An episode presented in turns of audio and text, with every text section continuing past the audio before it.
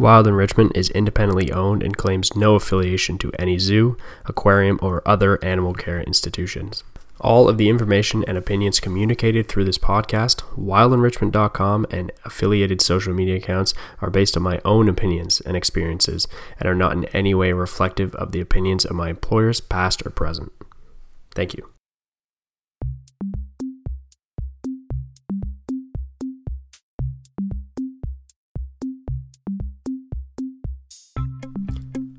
Hello, everybody. Welcome to the Wild Enrichment Podcast, a podcast about zoos, aquariums, animal enrichment, and everything in between.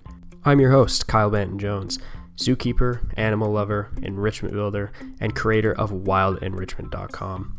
This is the Wild Enrichment Podcast. Enjoy.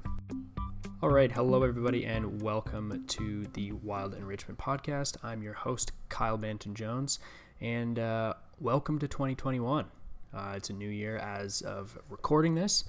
Um, so it's been obviously a wild year, uh, especially for the tourism industry, as most of us are in. Um, so I thought I would make this uh, podcast more about, um, you know, how to actually get community involvement in an enrichment program because, um, particularly this year, uh, past year, and this this current year, you know, resources are tighter than ever. Uh, it's generally harder and harder to uh, get the money to do a lot of special projects around the zoo, and unfortunately, a lot of the time, enrichment programs do suffer because of this. So, um, I thought I would make this episode um, kind of about how to actually get community involvement uh, in your enrichment program, um, which is really going to be the foundation of getting um, kind of an updated enrichment program, even though uh, you might have limited resources. Getting your patrons and the community around you to uh, kind of pitch in and support uh, the enrichment program specifically. And a lot of the times when you're searching for resources or when you're uh, looking for more enrichment items, you don't often think about reaching out to the community around uh, the institution you work at. So I think one of the things that a lot of the people in the animal care industry actually don't realize is that we all have really cool jobs. You know, I hope you do realize that because we do. But, um, you know, maybe you do realize that you have a cool job, but it's really hard to realize how much someone that isn't part of the industry would be blown away by the stuff you're that you're seeing every single day. You know, this really puts animal care facilities in an amazing position to leverage these experiences in exchange for not only donations and revenue from behind the scenes tours, but also enrichment donations as well. So, using these opportunities um, to actually leverage these amazing experiences in exchange for donations is really going to vary a lot based on facilities. Some, uh, you know, I, I don't really think it's a good idea, but a lot of facilities are very closed doors. They don't really want to see, um, they don't want to show the public what's going on behind the scenes. They're very exclusive with their social media content, stuff like that. But I think that leaves a lot of wasted opportunities uh, because we have the ability to leverage these social media experiences and stuff for uh, these actual donations. Um, you know, for example, uh, you know, getting community involvement in enrichment program is as simple as emailing your local Christmas tree farm in January. At the time of recording this, it is actually January, so this is something you can do right now. Christmas is just over. A lot of hardware stores, uh, department stores, um, Christmas tree farms, they have a lot of Christmas trees left over. They're already cut down. They're just going to throw them out or burn them or whatever they do with Christmas trees. But what they don't do is just generally give them away for free. But you can send them an email saying, hey, local Christmas tree farm, I work for blank facility name, and our animals love Christmas trees. I was just emailing today to see if you had any trees left over from the Christmas season uh, that you would be willing to donate. If you do, we would like to invite you to facility name. Uh, watch us give your trees to some of our animals. You'd be more than welcome to take videos for your company's social media during your visit. I've attached a picture of Bob, our bison, with a Christmas tree that was donated last year uh, for you to check out. And that's when you attach a picture of Bob. Looking forward to hearing from you sincerely, your friendly neighborhood zookeeper. So, really, the fundamental parts of that email are asking for exactly what you want and telling them that you've done this before, it's going to work. And three, obviously, in exchange for a social media opportunity for that company um, in exchange for the donated Christmas tree. The thing is, is a video of an animal at the zoo destroying a Christmas tree is going to be far and away the best thing that the tree farm or the hardware store, you know, Home Depot has ever posted on their social media.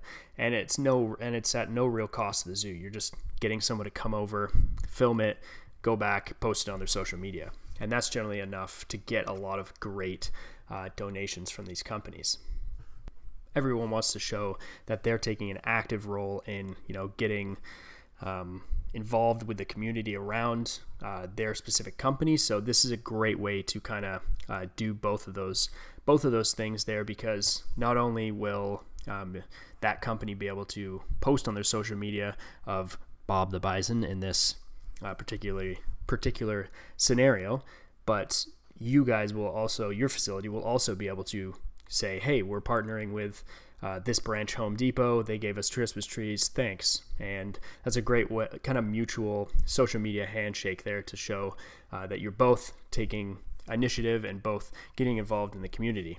And obviously, uh, it's going to end up with some great footage and great content for both social media audiences. And I actually, have an example of a, uh, a recent example of you know myself doing something very very similar to this. Um, uh, a lot of the build projects that I've posted in the past, uh, and a really great enrichment item is actually the wooden spools that uh, you know wire and uh, different tubing and stuff like that are attached to. The problem with the wooden spools, um, they're hard to get because they're actually generally owned by a company that makes them and then loans them out to other companies uh, to spool up wire and tubing, uh, similar to you know a sort of alcohol bottle exchange. Uh, these things they get swapped around by a company that actually owns the bottle. So this can make it really difficult to obtain uh, the spools. Uh, you know, because the construction companies that are going to be at your zoo or uh, something like that don't actually own. They're not really in the position to give away the spools. They don't actually own them. So, um, you know, in my circumstance, one day I was driving uh, down the road and I passed a hydro company truck that was full of empty spools. So I decided to send them an email asking for a donation and I used the same basic template that we discussed in the previous paragraph and attached uh, an image of some animals playing with a spool. So I didn't email a specific person or anything like that. All I could find was their general email address that anybody could use to contact them. And I'm sure if, you know, uh, you work in the hydro industry, I'm sure that email is just overrun with people complaining about their power being out or their hydro bill, stuff like that. So I wasn't really expecting to hear anything back. But literally less than 24 hours later, I got an email right away. Um, and, you know, a couple days after that, I had a truckload of spools that this company was just giving away um, for free, and all they exch- all they asked for in exchange was a video um, of a bison in that circumstance uh, actually using the enrichment item. So uh, it was free for kind of both sides. Uh, they got a great uh, PR stunt out of it, and it's probably their most liked thing on their uh, social media pages. So it was a very, very easy thing to set up, and it worked super, super well. So there's really a lot of other benefits um, to actually reaching out to the community uh, and getting them involved. It's really going to educate the community about enrichment programs and animal welfare in captivity, showing that we're actually trying to do our part to make sure these animals are, uh, you know, performing their natural behaviors and living uh, great great lives uh, in our institutions. You know, obviously it comes with great social media content and you're actually making partners, long-term partnerships sometimes with local the local community instead of just being a tourist attraction. You know, it's uh, you know it easily and inexpensively upgrades your enrichment program, uh, sometimes quite a bit with. Uh, you know, in the case that I just uh, mentioned, sometimes thousands of dollars worth of uh, material donated. So it's you know by no means is asking a company for donations the only way to get support from your community. Uh, you can ask your visitors to bring in potential enrichment items. that they may have lying around their houses via social media or your facility's website. Uh, you know, for example, you could have even have a enrichment drive day where you ask your visitors to bring something uh, from a list of items, and if they do, they get a percentage off their admission, or or not. A lot of people will do that for absolutely uh, no incentive at all. So uh, I just kind of made a list of different uh, items that I was thinking about when I was uh, writing this, and you know, uh, an obvious one that a lot of facilities have already done is um, reaching out to your local fire station for fire hose donations.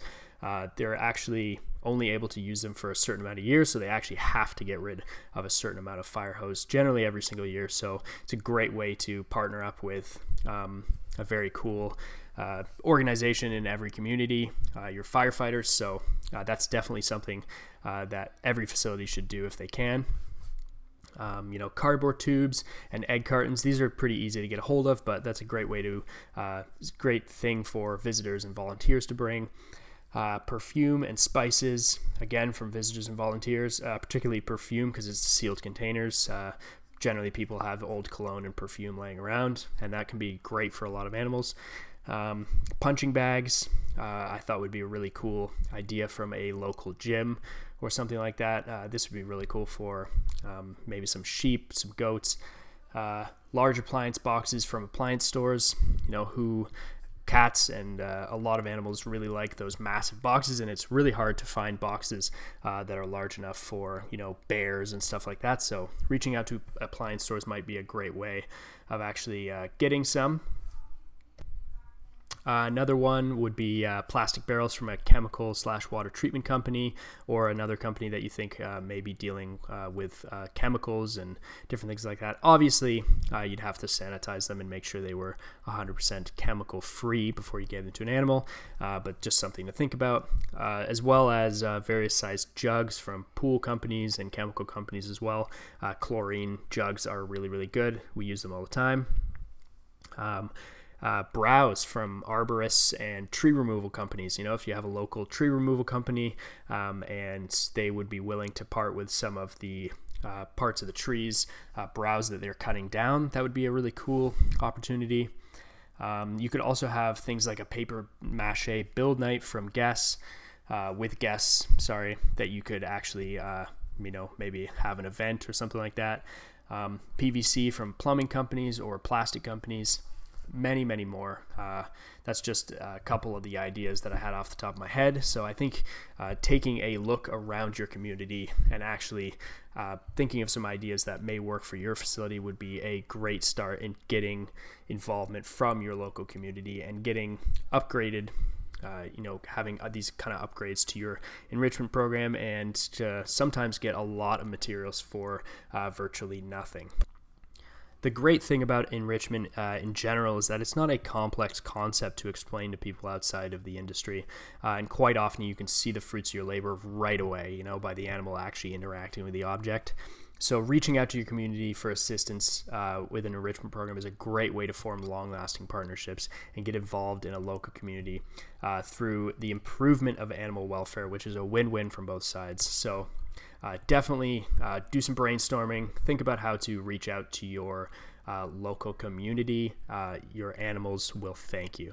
Well, thanks again, guys. Uh, there's some great, exciting things happening uh, at Wild Enrichment, and we're very, very excited to start releasing some more content in the new year. Lots of articles, uh, lots of uh, different content that you haven't seen before, and lots of enrichment uh, coming your way in the new year. So I hope you guys uh, stay safe and stay healthy. If you have any questions, comments, concerns, or anything like that uh, that you want to get a hold of me, uh, you can always reach out on Facebook and Instagram at Wild Enrichment. you can email me, um, Kyle at Wild Enrichment be more than happy to talk to you about enrichment and help you solve any enrichment problems that you may have. So, thank you guys so much for listening. Until next time.